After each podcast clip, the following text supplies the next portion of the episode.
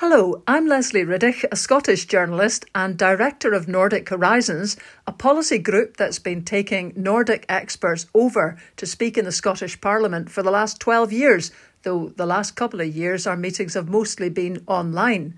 The material in this podcast comes from an event held shortly after the COP26 meeting in Glasgow in November of 2021, but it couldn't be more relevant today uh, as the whole of Europe is facing a cost of living crisis, much of it driven by the escalating costs of energy, much of that obviously because of the war in Ukraine. But there were pre existing problems, particularly in Scotland, over our energy use and the fact that, for example, 85% of homes in Scotland use gas for heating, whilst practically none of our Nordic neighbours do. Now, just take that startling fact alone. What's going on? What can we learn? And which model might we want to adapt? Just on that question of heating, the information and the history and the anecdotes you're about to hear from three speakers from Denmark, Sweden, and Norway are absolutely fascinating. So that's the backdrop for this podcast. I hope you enjoy it. We're just going to try and ask each contributor to just start off by saying what one thing they thought was a positive that you could take from COP26 and what was the biggest negative. Soren? I'm not a usual COP, COP, what do you call it, participant. I, it, it was actually my first COP meeting uh, ever. Uh, because I avoid uh, big uh, groups of people in in in big uh, top-down political arenas because I don't think I have a say there really. Um, but I, I must admit I met a lot of very interesting people and, and I had a lot of networking exercises there. So I was there for the force to uh, attend a big uh, session with the First Nations from Canada with Indigenous uh, clean energy, the ICE program, which was really nice, and it, it reflects very much what I do.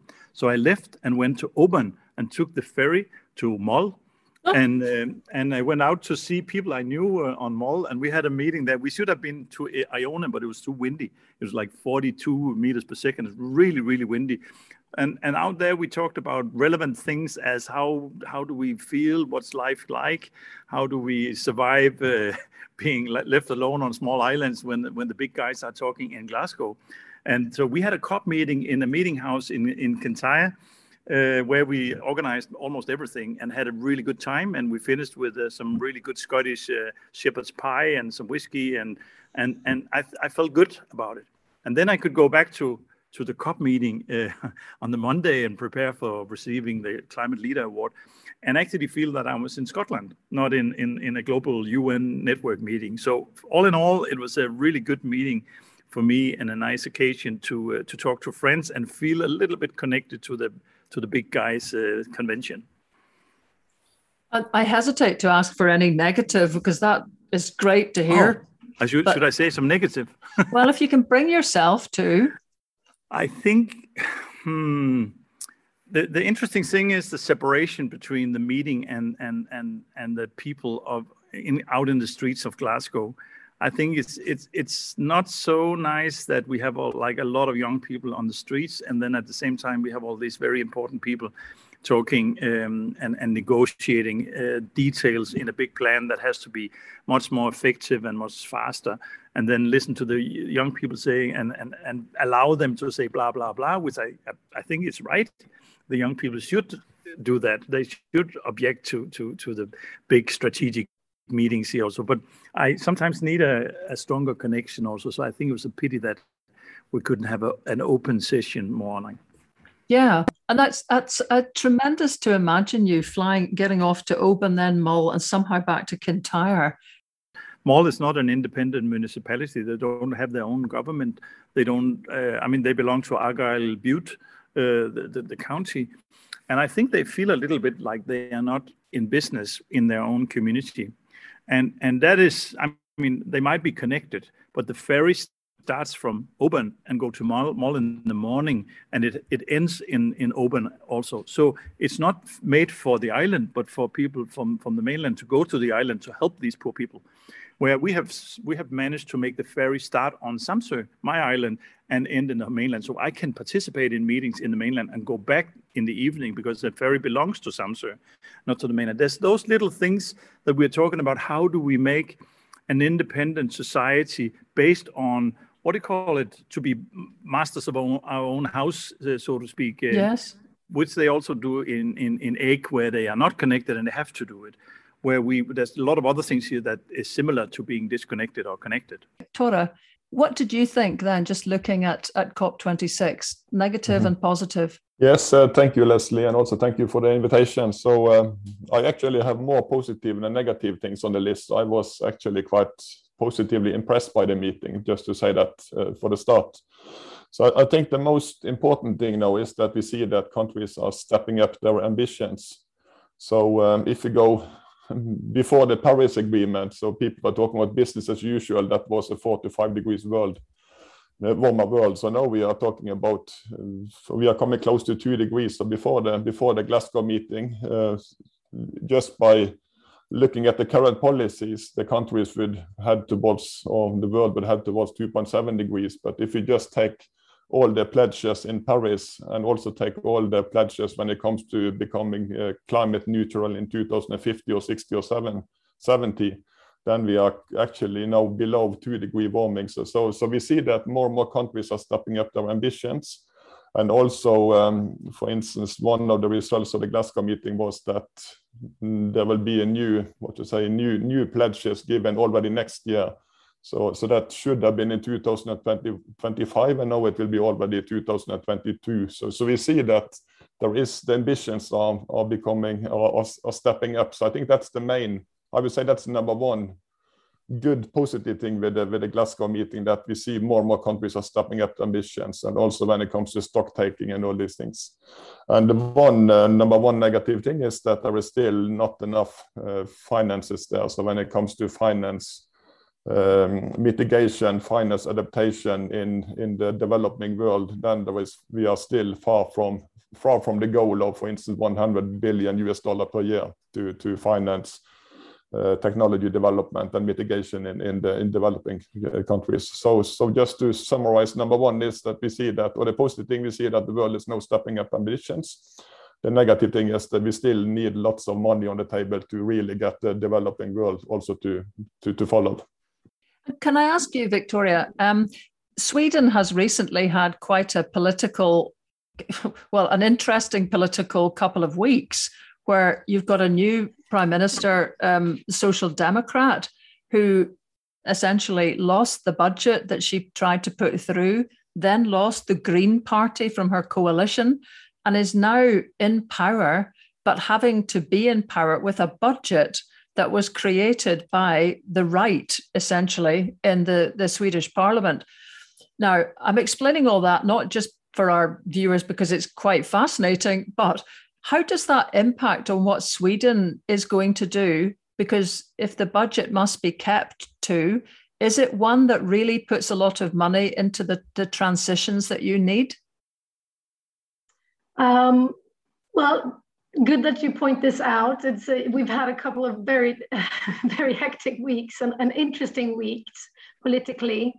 Uh, so Magdalena Andersson was voted into office today again for the second time in one week, and she's going to present her government tomorrow with her new list of, of ministers. Um, that will be an entirely social democratic government, as opposed to before when they had the environmentalist party alongside them the budget posed by, by the, the right wing uh, obviously does not put as much emphasis into um, subsidies to, uh, to renewables as a left wing or a more social democratic and, and, and uh, environmentalist budget would have.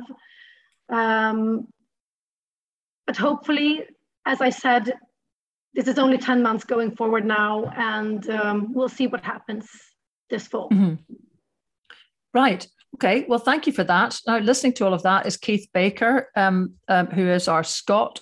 Keith, um, just you can reflect on what has been said so far and add your own thoughts. And actually, what really strikes me is um, perhaps our Nordic contributors are just awfully polite, and they really are, I think, or they they are, are really not as critical of COP26 as most of us really, who were quite engaged with the, the issue, sitting right here.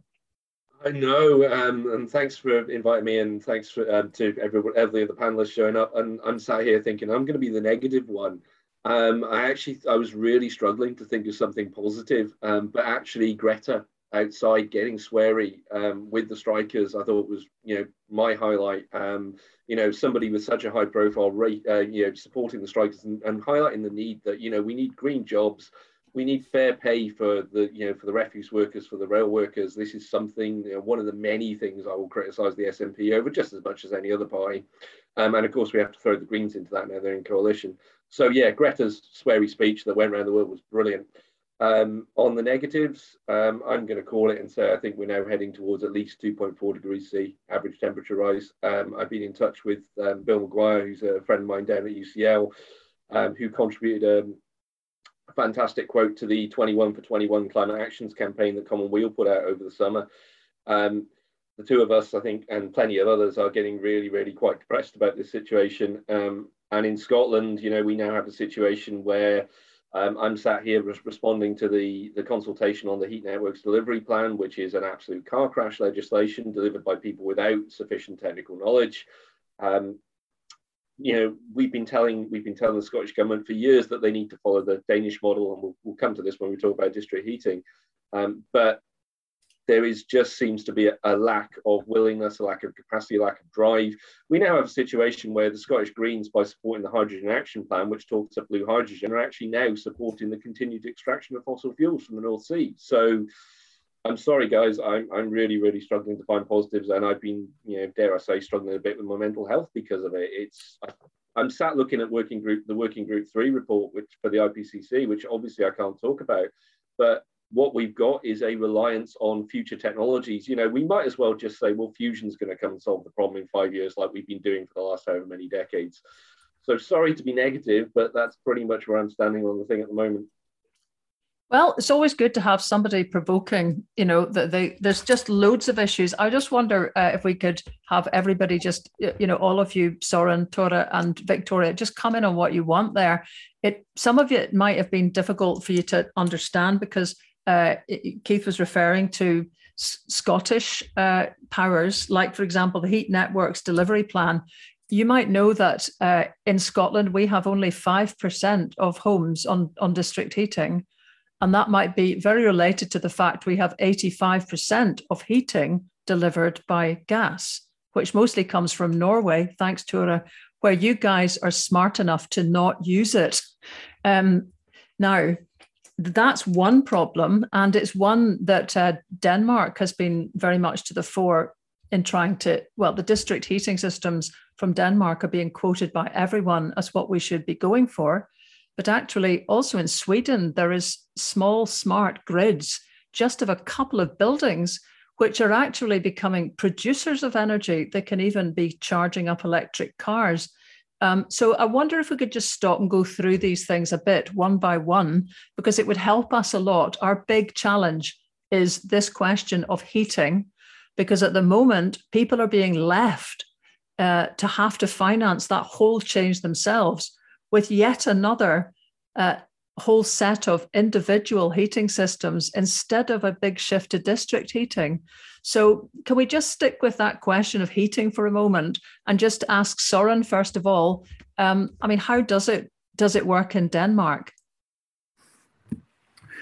So, when we decided to um, to cut the dependency on imported oil and coal from outside in our energy uh, policy from, I mean, back from the 70s when we had the oil crisis, uh, Denmark actually decided to, to, to work on a policy that made us independent from imported fuel from outside.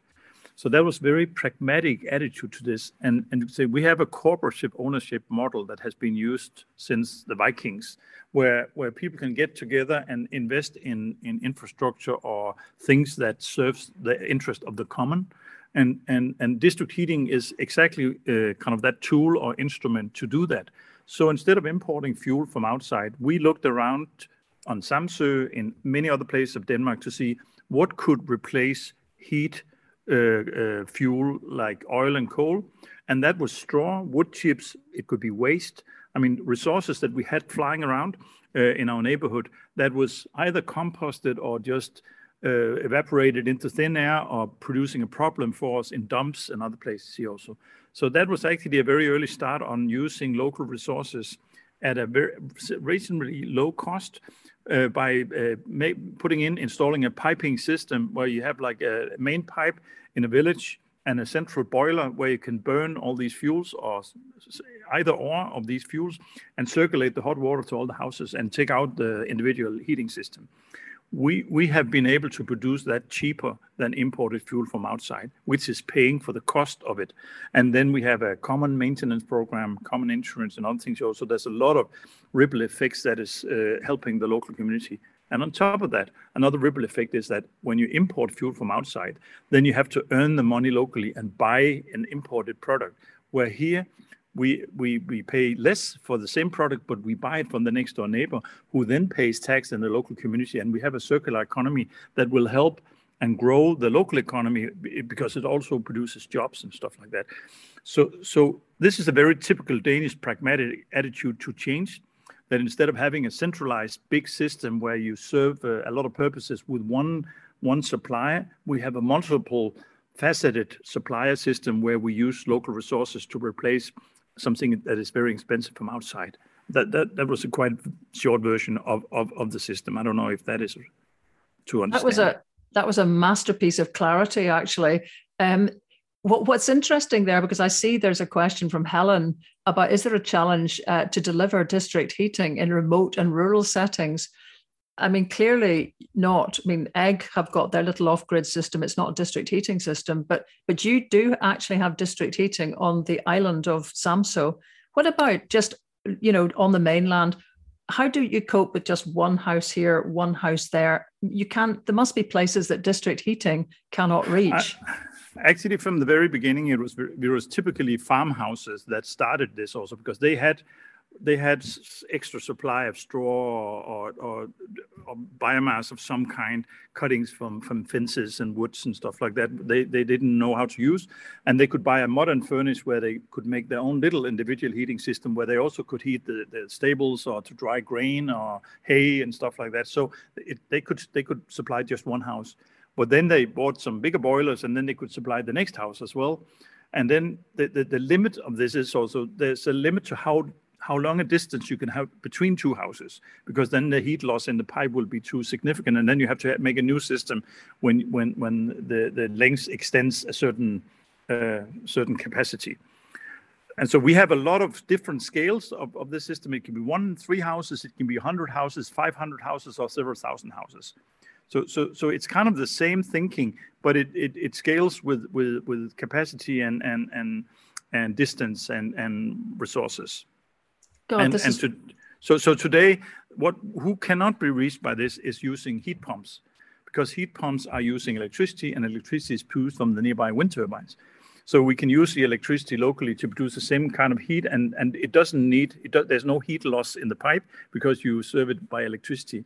So so we are working with a system we call uh, district heating without pipes, kind of a wireless pipe system where they can pay the same per megawatt hour that, that they do on a water-based system, but they use electricity, but they don't own the facility, the, the heat pump. It's owned by the cooperative district heating system. So they just pay the same and the system will supply them with a heat pump instead of using imported fuel from outside.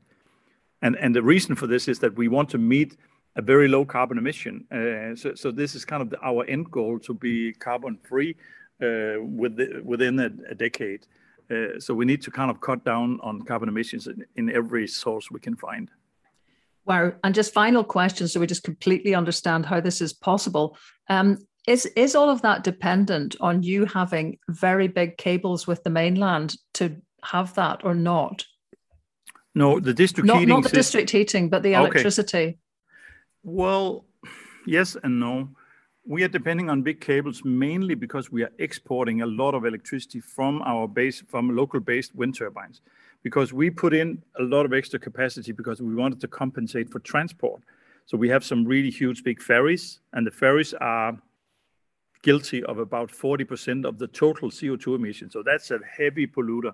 So, so before we have electric ferries or hybrid electric ferries, we have compensated for the diesel that, that the ferries are using. But today we have a, one of, of the ferries we have run is a hybrid electric ferry.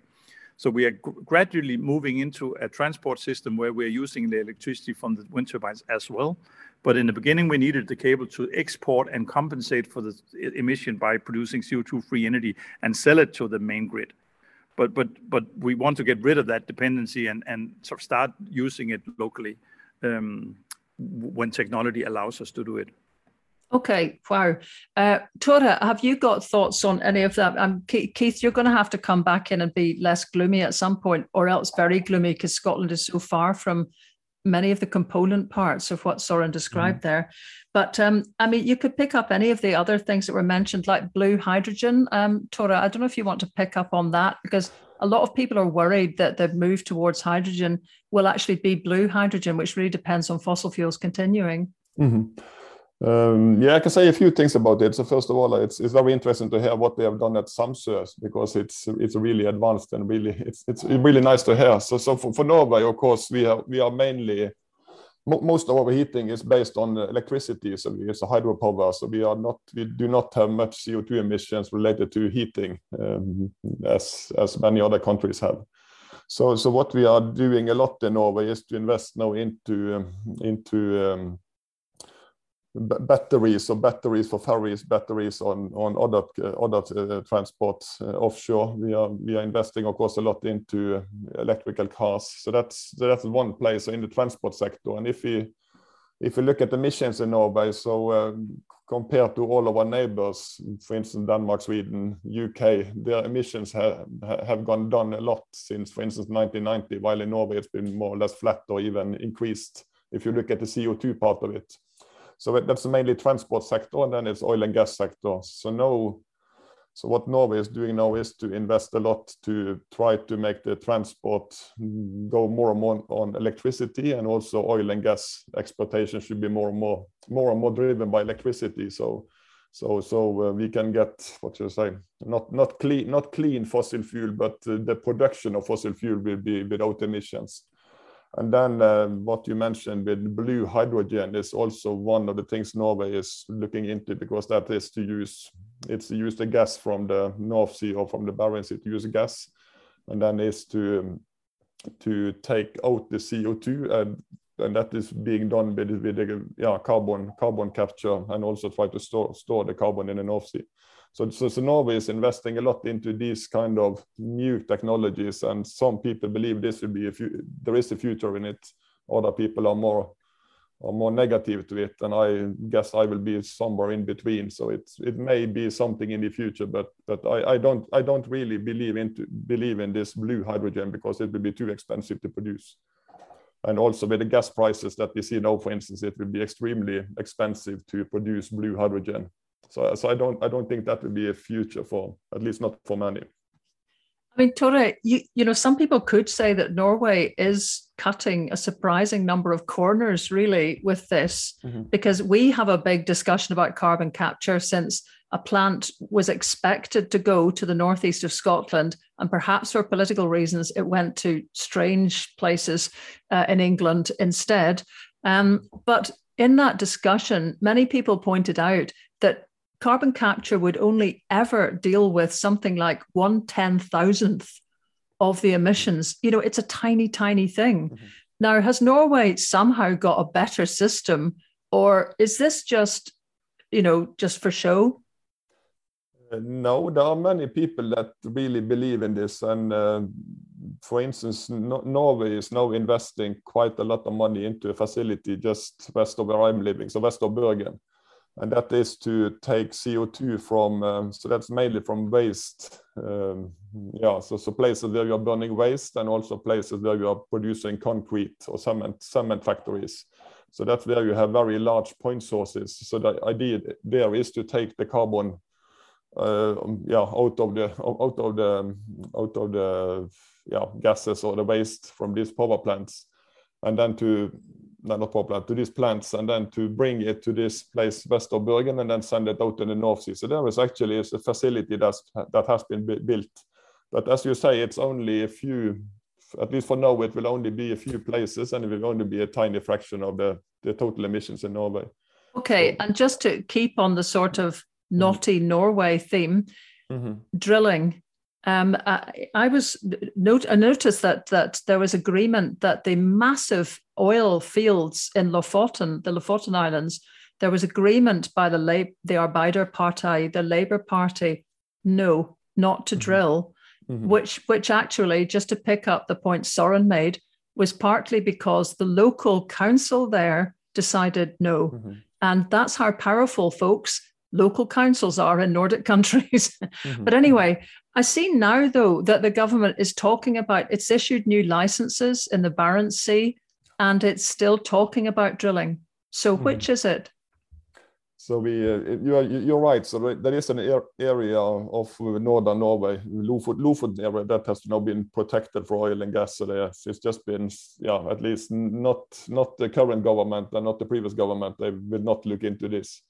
But but we, got a new government in September, and actually today they agreed on the budget. So that that so now we have a center center left government, and they actually got an agreement on the on the national budget with the with the socialist left party. So it's it's quite far to the left. But if you look if you look into the the, the policy for oil and gas exploitation, then this the two flanks of the Norwegian um, uh, politics they are more or less the same. So, so so it's it's not it's not the big the big parties in Norway they more or less agree on the policy, and that is that we should unfortunately, in my mind, we should still continue to look for new oil and gas fields. So, so there are some small parties that are against this, but the big Labour Party and the Conservatives, they both agree on that we should still continue to look for oil and gas. But the, but the search will go on in, in areas like the Barents Sea, which will be more difficult to find oil than Lofoten, which for, for people who are trying to think in Scotland, our mm-hmm. big issue at the moment is the Cambo oil field near Shetland. Mm-hmm. And actually, the amount of, of uh, the, the barrels that could be in Lofoten are something like three, four times, five times more, even mm-hmm. than the enormous Cambo field. And that is not being drilled. It's much, much further north in new fields. Mm-hmm. Uh, so the, the main reason for this Lofoten area is that it's the spawning ground for the cod, the cod uh, stock that also is of course an important thing for Norway. So it's so I think that that was the main that was the main reason for this area being protected for oil and gas exploitation. But but but again, uh, Norway is one of the few countries in the world that still are pushing for oil and gas uh, in the Arctic, for instance. And that's yeah. um, it, but it is it is it is a more and more discussion in Norway also, but so far, both, as I said, both the two the two major parties in Norway, they both agree that we should we should continue to look for oil and gas. It's um, yeah. Do, do you realise that will have astonished most people in Scotland? What? Sorry. Do you realise that that knowing that Norway is drilling for oil in the Arctic will have mm-hmm. astonished a lot of people in Scotland? Mm-hmm. Yeah, it is, and it's also more and more difficult to actually come, come, for instance, to the international negotiations and argue that there still should be room for new oil and gas fields in the north. And, um, and for instance, Norway got the fossil price of the day to Norway, so that was the first day. And that is because the Norwegian Prime Minister he argued that there still should be room for Norwegian gas, for instance, in also in the transition towards renewable energy. Mm-hmm. So, so it's, yeah. it's, it's, a, it's a difficult view to take, but still in Norway there is a political uh, majority that say we should still look for oil and gas. Mm-hmm. Well, thank you for being so honest, uh, Viktoria. Uh, do you do you want to just come in on anything, any of the debates you've heard there, and also on Keith's list of things that make him despair, is the nuclear fusion, the the ex- expectation that everything else will just be too difficult, too hard to deliver, and people will shift back to nuclear. Now, Sweden actually has about 40% nuclear energy, I think, in, in its mix. Uh, what do you think of that? Yeah, well, um, well if, if I should start off with on the nuclear topic, then um, we have 30% uh, power production from nuclear power now, uh, nowadays, I should say we closed down two reactors a couple of years ago, and we've already closed down uh, two. So uh, we're not standing as, as many as before. Sweden made a decision 150 years ago to invest in hydropower, and that's we're lucky today that we we made that difficult decision. Nevertheless, it has a great impact on our environment. That's you know bottom line. You cannot discuss that. So from where, where we are sitting, I think we have many opportunities to choose other paths after nuclear power. Yeah, I see on, on the chat. I don't know if, I, if we could just tempt fate here. Uh, Tor, your, your start is uh, is there. Okay, Tor, can you unmute yourself and just ask the point that you had about nuclear? And we're not going to stay for long on nuclear, but just let's have this one. Uh, yes, thank you. Lesley, uh, I'm involved in a group in the Highlands called Highlands Against Nuclear Transport that uh, has campaigned for many years to prevent the transport of nuclear waste 400 miles from Dounreay in the far north of Scotland near Thurso down to Sellafield in Cumbria, which is the big nuclear waste dump in, uh, in Great Britain. Uh, and um, they've spent 70 years trying to get it to work and they've never made it work yet. Uh, they've spent billions of pounds on it uh, in about five or six different countries, uh, and it's as far away from being a reality as it ever was. So, so th- those are some of the reasons, and it also produces waste. People don't realize that nuclear fusion produces less radioactive waste, but larger quantities. So you still have this waste problem of having to store. We have 500 tons of waste in the UK, uh, and it's got to be stored underground. Is the proposal at the moment? The community in Cumbria, which is now uh, accepting uh, the the, the uh, offer of, of placing it in uh, in their community in return for a, a one million pound bribe.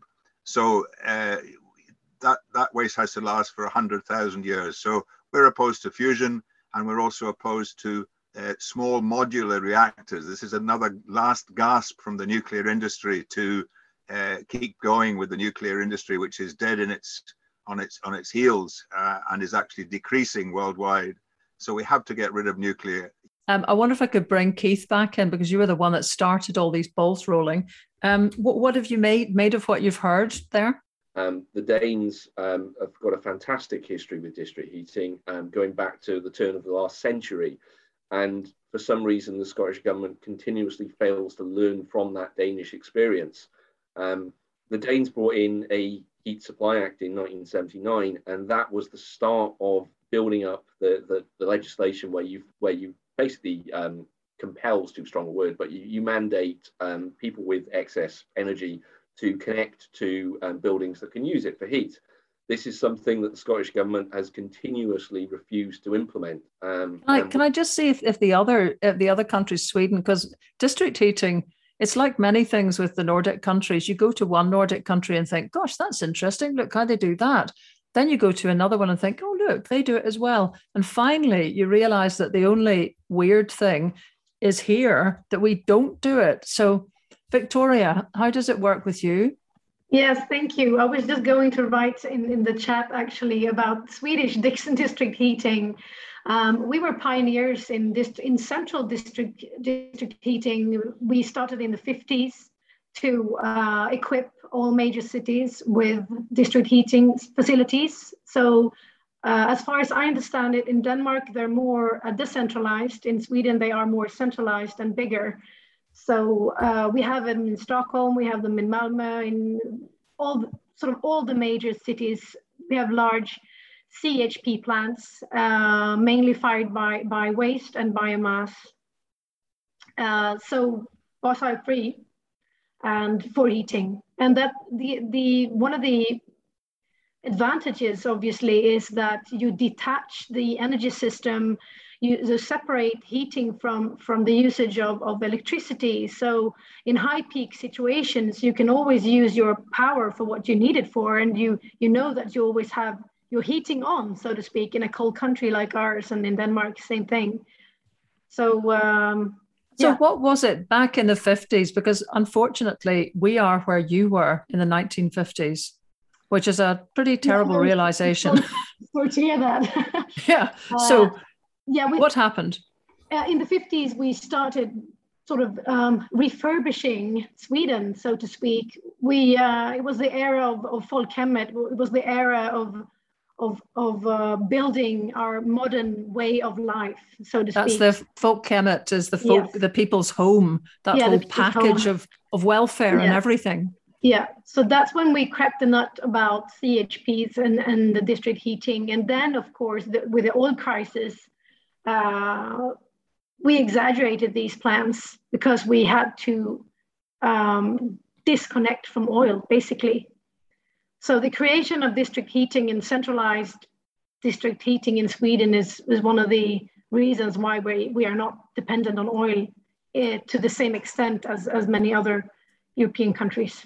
And is this because Sweden, like Denmark, maybe maybe more so, didn't really have oil reserves like Norway and Britain? I mean, when when you realized you were dependent on oil with the oil crisis of the 1970s, you you must have realized your energy security was almost nil. I imagine that well, that was the reason. I, I was I was I myself I was born in the in during the 70s, uh, but as, as I think Søren said earlier, I mean, being dependent on importing expensive fuels for, for, your, for your energy situ- uh, supply in the long run, that's very negative for, for your economy. So that's one aspect. But then, of course, when we are here today, the other aspect is, of course, that we are uh, 98% fossil free in our electricity production mm-hmm. in Sweden. Yeah, Søren wants to come in. Well, Can I, I just more? Ninety-nine percent. Yeah, Søren. Yeah, I just wanted to, to comment that uh, it, it, was not just oil crisis that made us uh, aware of the potential of district heating. It was also like a, a, a philosophy of good housekeeping, where uh, all the main or the central power stations in the old days uh, from producing uh, electricity from coal and oil were always almost entirely uh, situated near a big city. So there was a short distance from the power stations and the cooling. I mean, almost 30% of the production of electricity is uh, evaporated into thin air. You have these big cooling towers where you evaporate if you can't cool it with seawater and other things also. So some smart Danes or Swedish or, or, or Scandinavian people were thinking that's not good housekeeping. So we so we started piping the cooling uh, of the of the engines uh, or the generators of, of, of electricity to the houses. Very inefficient in steel pipes, not not not insulated at all. But but it was the beginning of district heating, and it was working perfectly. So somebody saw that this is the potential.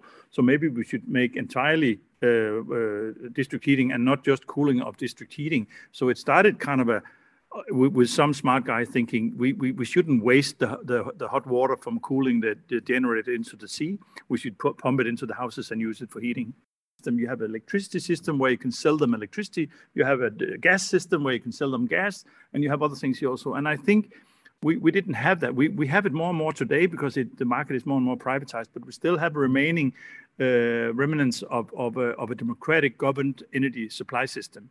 And I think that is kind of key to, to sensible housekeeping, uh, what do you call it, the philosophies uh, about how not to waste energy. Just very brief, it's uh, with, with, Norway. So most houses in Norway they are they are heated by electricity, and then we have uh, we have district heating for typically big customers like the hospital and university and uh, the big big companies. They are typically having having district heating. Um, and then, and then of course, as I said, Norway is a big, big exporter of, of gas, and you said that 85 percent of the of the gas consumption in in UK is from from Norway, or is, is by gas. It's um, I, I think the the way out for the way out for UK is that it should be wind driven. So offshore wind, for instance, could be one. Is is one thing that's coming more and more. So so so I I would guess that going from going from gas to electricity is perhaps a better way than to go via district heating. I, I, I don't know. I'm not I'm not an expert in this, but uh, but at least to, to bring in electricity combined with heat pumps, for instance, it's a much more easy thing to install than to have a district heating in all houses. But but again, I'm I, am i am not expert at all. I suppose what I was trying to do was to tempt um, yourself or Viktoria into a political observation, um, mm. in that what Søren seemed to be saying and what it looks like to us is that we have so little control of the levers in Scotland because energy is controlled in Westminster, but in Britain because energy was privatized by Margaret Thatcher, and now it's hard to drive strategy because it comes via private mechanisms uh, without uh, the kind of dem- democratic input that Søren was describing. Um, I mean, as I understand it, uh, Equinor, which is the successor to Statoil, is still two thirds owned by the Norwegian state. The um, hydro is owned by the municipalities, by the state. Mm-hmm. D- does that not make? Is that not quite important? It might be hard for you to imagine what it's like to be where we are now, where everything is owned by private companies. Yes, it certainly it is uh, like Søren says, it is a way that the democracy can work also when it comes to energy. So uh, we have a, we have a small, very small crisis in Norway now because because electricity prices they have skyrocketed the last uh, month or so. So so now now it's really a political discussion about the energy system and what Norway should do to for instance, yeah, to keep energy prices low essentially for for for for, for Norway. So, so now, now it's actually a discussion about energy also in the domestic market. But, but we have, of course, since, as you say, it's owned, it's owned either by the government or by the municipalities. So it's, uh, it's much, it's much more the politicians can do in Norway, I guess, than what they can do in Scotland or, or, or in Britain as such. What is the future going to look like? Because you're closer to it. Norway has the highest amount of electric vehicles in the world per head of the population. Um, there's a lot of local energy. You're all nodding because this is a familiar idea to you. Um, I mean, how soon will it be that you've got right down to the units where energy isn't seen as a problem, but actually is being produced by every house and using batteries to the cars to cleverly store energy? Yes, uh, so we, we are going in that direction. So there's more and more smart, what you say, um, smart steering of the of the of the um, electricity now. So people are installing devices on all, actually on everything. So if you are heating your water in your in, in your bathtub, or when you are when you're when you are charging your battery in your electric car. So, so this system is coming coming now. So so there will so people have a yeah what's called a spot spot price. So then you can charge your you can charge your car when it's uh, when it's uh, cheap um, when it's a cheap uh, electricity, and then you can put it back on the grid when it's expensive electricity. So this this is coming more and more. And of course, people are combining it with rooftop rooftop solar panels, and they're combining it with, with other things. So it's so, so I think this is a future that's coming now with this smart smart. Uh, I don't know what the name is, but it's the smart steering of, of how you are using energy and how you are producing energy. So then you get this pro prosumers or you are consuming part of the day and then you are producing or sending back to the grid other parts of the day. So so so it's absolutely the future, but the future with this with this smart smart steering. Yeah. Right, Keith. I know you think that this is the future too. How how far is Scotland? What's the bits that have kept their structure or what do we need to be able to be getting towards this kind of thing? Um, I'm going to try and tie a few things together. I mean, first of all, I noticed Anne Marie's and Mark, sorry, Anne Martin's uh, comments um, about Bulb Energy just going under and or being brought into public ownership. Um, one of the problems we have is that under the the um, the expansion, you know, in the name of choice, in the name of consumer choice, we had this big rush of retail energy companies companies that basically just buy energy from a generator and sell it onto a household and somehow have to make a profit out of that, you know, by better customer service or whatever they can squeeze. And what we've seen is, you know, people in the UK will know, we've had a whole load of these companies going to the wall, including Bulb, who have got 1.7 million customers. Um, I think what we're going to get at some point is an intervention for one of the big tech companies. Um, I know from a friend of mine who was consulted by them as far back as 2009, Google were looking at getting into the market. Um, and I think what a lot of energy companies are absolutely terrified of is that one of the big tech giants will make an inroad into the market. People who, you know, companies that we give our data to and that we trust our data with, much more so in many cases than the government. Um, so yeah, I do think that's coming, and I think we're we're I don't know how far away, but the time will the, the day will come when individual customers can buy and sell, you know, households can buy and sell energy um, directly between the generators and the grid. Um, and I think one of the biggest disappointments over the last few months has been we've had an opportunity to, to build up a publicly owned um, generation asset in the form of a public energy company. Um, that has now been twice promised and twice um, uh, reneged on by Nicola Sturgeon. Um, she had her opportunity back in September when Monica Lennon, MSP, um, raised the uh, put a motion to Parliament to, to, establish a public energy company. This is a, a, policy that's supported by the vast majority of members of the SNP and the Greens. Both of those parties voted against that amendment, um, which was absolutely shocking. Um, but the, even the the uh, the model that Nicola was talking about um, when she was making her failed promises um, was a retail energy company. And Common Weal and myself and others have argued for a long time that no, we need to bring public energy generation and infrastructure back into public ownership.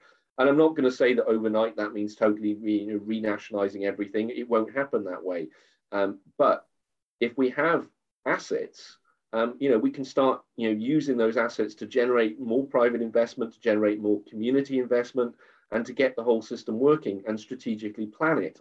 Um, and I, I'm really, really, you know, I'm struggling to be optimistic about this whole thing, but I think it, it's a good, you know, for those people in Scotland, look at what has been promised by the government and what has actually been delivered and look at the details of it. Um, we need a radical change, and maybe that will come from a company like Google or Apple, who do have big, um, who already own large amounts of renewable energy anyway. Um, but we do need something needs to happen, um, and I don't think it'll happen in the same way that we've seen in um, the Scandinavian countries, because you know we are so far away from where you guys are. Uh, does Tore or Søren just want to come in on that point, just just on biomass and forestry? Because a lot a lot of people have got quite a bad association with biomass because it so often in Scotland um, has been imported actually, you know, halfway across the world to be burnt. And that has made everybody think incinerators, no, biomass, no, no, no, no, no, no. So um, is there something to be said for it? Søren? Um, yes, I think I agree that it's not a good idea to import biomass from the Baltic area or from Canada, from any other country outside your, your own territory.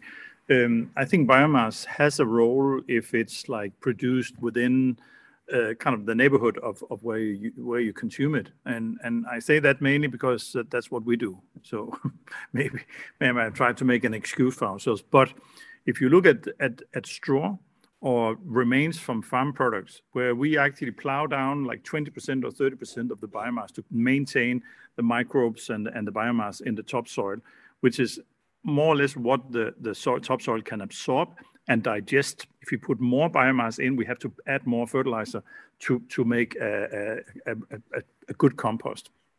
So the remaining 70%, some is used for bedding for animals and other things also, but we have abundant amounts of it that we can use to bale and put into the furnaces and burn and use for local heating purposes. We take the ashes out of the of the boiler, uh, the compartment, the, the furnace, and then we bring it back to the farms and spread it on the fields because there's still kalium and phosphorus and minerals in it that is useful for the soil. So we only kind of lend the, the carbons uh, uh, while burning it. So the straw absorbs the main, same amount of carbon as it releases when it's burned. And then the, in the addition to it, we have a little uh, carbon uh, dioxide uh, emission from the transport, but that's not a lot. So I think it makes sense if it's homegrown and locally produced, then then I think we can we can uh, we can be in a responsible way use biomass. And you're talking as well about the condition of your soil. I mean, it's it's lovely to listen because you obviously are still a farming island, because it's yes. farmers that understand a lot of this circular economy but like uh, absolutely, absolutely, we we have a big uh, vegetable production, so farmers are very aware of the condition of the soil. We can't produce high quality vegetables if we don't keep the soil in good condition. So we have to feed the the micro uh, uh, microorganisms with with biomass. So so so we need to keep a certain amount of it, but we do a lot of tests and investigations in what's the limit of how much we can take, how much we have to stay uh, uh, stay in in in circulation.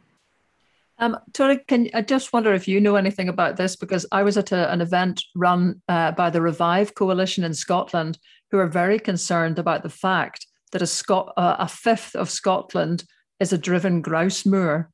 It, it with all the strange practices that goes on there, including lots of burning, sometimes poison that's uh, on on those moors, and and actually they're making the point that you can have a view about the the birds and the shooting and hunting. That's to one side, but the, the way that soil has been degraded is really, really important. And we don't understand enough that soil, the actual land, is locking in uh, carbon. And it doesn't do that when it's damaged. Our peatlands, for example, when they're damaged, they don't lock in. Mm-hmm. No, it's, it's very important what you say. So, of course, biomass is a renewable energy source. But uh, for instance, in Scandinavia, lots of carbon is stored. Actually, not well, also in the trees, but also lots of carbon is stored in the soil. So, so one should be extremely careful how, for instance, how what kind of machines one is using, how how how one is taking out this um, this forest, for instance and that also has to do with road building. It has to do with if you are draining these bogs or these peats to to make yeah park, parking lots, whatever you are making. So then, so this is uh, this is an issue that people are more and more aware of. This how much carbon there actually is stored in the soil and how easy it is to release this into the atmosphere.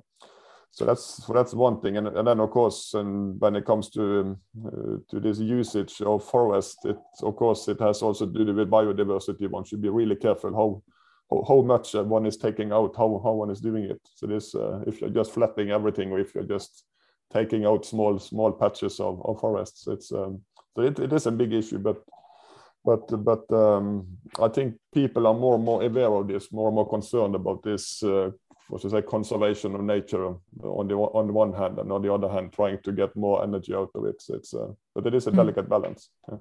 Okay, we've reached almost the end of our time. Um, I just wanted to finish by asking all the speakers just what for your country do you think is the number one thing?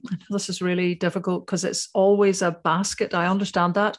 So you can cheat, but roughly the one thing that you think is the big challenge that you need to crack. So let's start with uh, Søren in Denmark. I think we have two main issues. We we are transporting goods way too much. So transportation uh, and resources is a really big issue. We, we're living in a welfare state and we are over consuming, and which means that we're also over transporting, uh, and we haven't solved that yet. It, it is creating a lot of consumption that is uh, kind of wasted. And I think we should look look into this in the in the next paradigm of, of evolution, where we are looking at much more efficient um, uh, ways of living, uh, more more smart thinking, and and and looking into the next uh, technology, um, what do you call it, move or or, or leap uh, that we're waiting for. Transportation is a really big issue. Yeah. Okay, Viktoria, Sweden. Um, yes, I'm going to cheat. As you said, there's a basket. Uh, but I would like to mention firstly, we have to figure out how to replace nuclear power when we come to that. Um, I am convinced that we will be able to do it easily through new technology, through, for example, as I mentioned before, uh, wind power, onshore, offshore, solar, uh, solar panels, um, Internet of Things, how you use your energy and so on. But there is still a debate, not in my backyard. Uh, people are not so keen on, for example, having wind power next door. So that's one thing. And then, uh, secondly, we have to speed up the processes for new infrastructure uh, when it comes to building new grids, new network, uh, both nationally within our country and also to other countries because, because we need to transport more power in our sort of long country going from north to south uh, if we are going to make the transition for the transports going from fossils to electricity. Okay. Uh, Keith? Oh God, I'm going to have to get political on I. Um, I think the biggest challenge is the lack of technical knowledge amongst our civil servants and the number of civil servants who have um, previously had jobs in organisations such as the Energy Saving Trust, which is a private not-for-profit company and notorious for lobbying the, lobbying the Scottish government to design policies that it then goes on to deliver badly. Um, I think we need to get past the political spin um, you know, sorry, but we are not the best small country in the world for energy. We're actually very, very far from it. Um, we need to get away from the, you know, every time somebody like me posts on Twitter critical of, of um, Nicola of energy policy, yeah, I'm doing that because I've studied it for years and I've even published the odd book on it. Um, we have to be honest with ourselves. We are, you know, we we are lacking in technical capacity in the civil service, um, and I, I, I actually think we need a proper Green Party. Scotland's problems that go a lot wider than energy issues.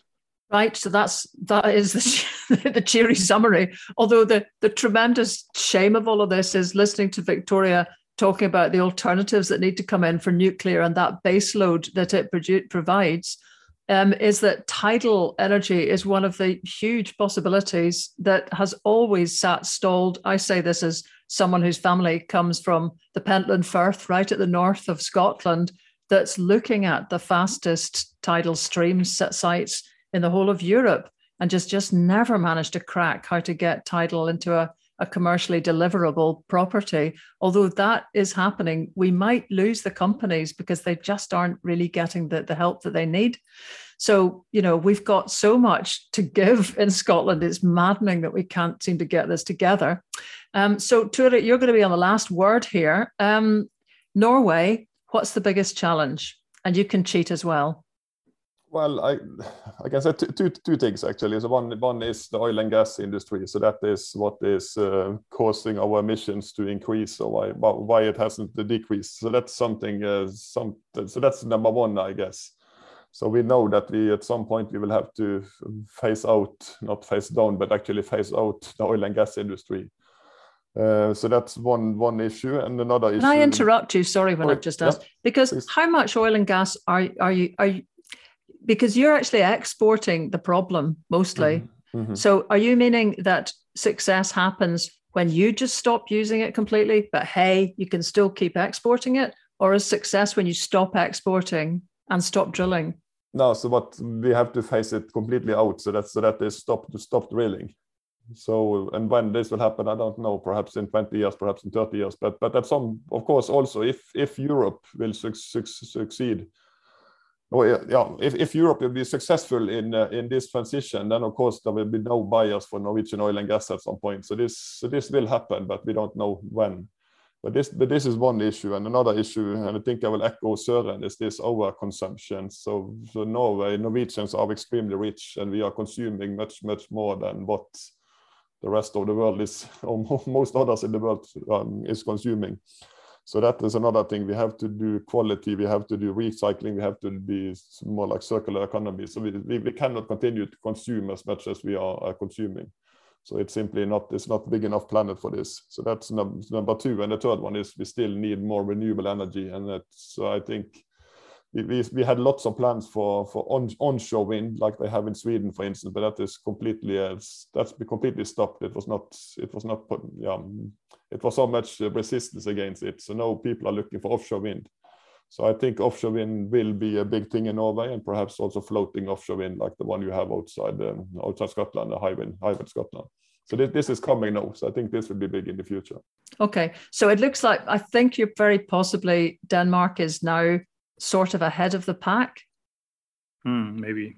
That must make you grit your teeth, the rest of you, but is that true?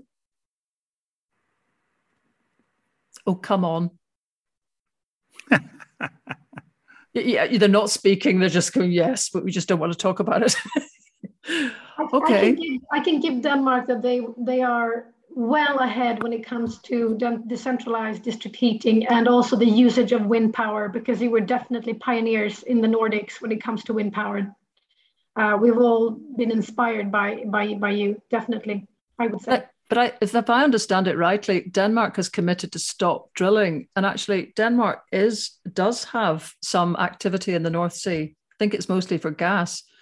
But anyway, let me not push this too far because perhaps I mean, maybe it's something that even you know Søren doesn't have all the details on. Well, there is a there is a political decision to stop drilling. So so that has been decided. I can't remember what year it is. Maybe it's 2030 or something like that. Yeah. Uh, they need to finish their their platforms and take them away. So so they they will will be out of oil by I think it's 2030. Mm-hmm. Um, but I can look it up. I'm not sure. That's okay. We did. You've you've done more than enough. Don't worry. We'll look it up, and probably mm. people will be looking up quite a lot. Can I just say, there's been uh, all the way through, Dan has been posting links to quite a number of the things that uh, our Nordic friends have been talking about. So if you are very interested in them, you can just cut and paste, hopefully. And uh, we'll we'll put more links up on the website later, nordichorizons.org, where there'll also be clips of kind of some of the most significant things um, that you've seen here. We'll have them on social media. So if there's anything you want to just send on to people and say, look, you should really listen to this, the, the whole actual discussion will be there as well. So, I mean, really, thank you so much to everybody who also braved the technology at the beginning. And by gum, do we need to have a little rehearsal the next time? but anyway, I'm so glad that you persevered for us. Thanks to the Nordic Horizons team. And I was going to say safe home, but you're all in your homes. so thank you very much and good night.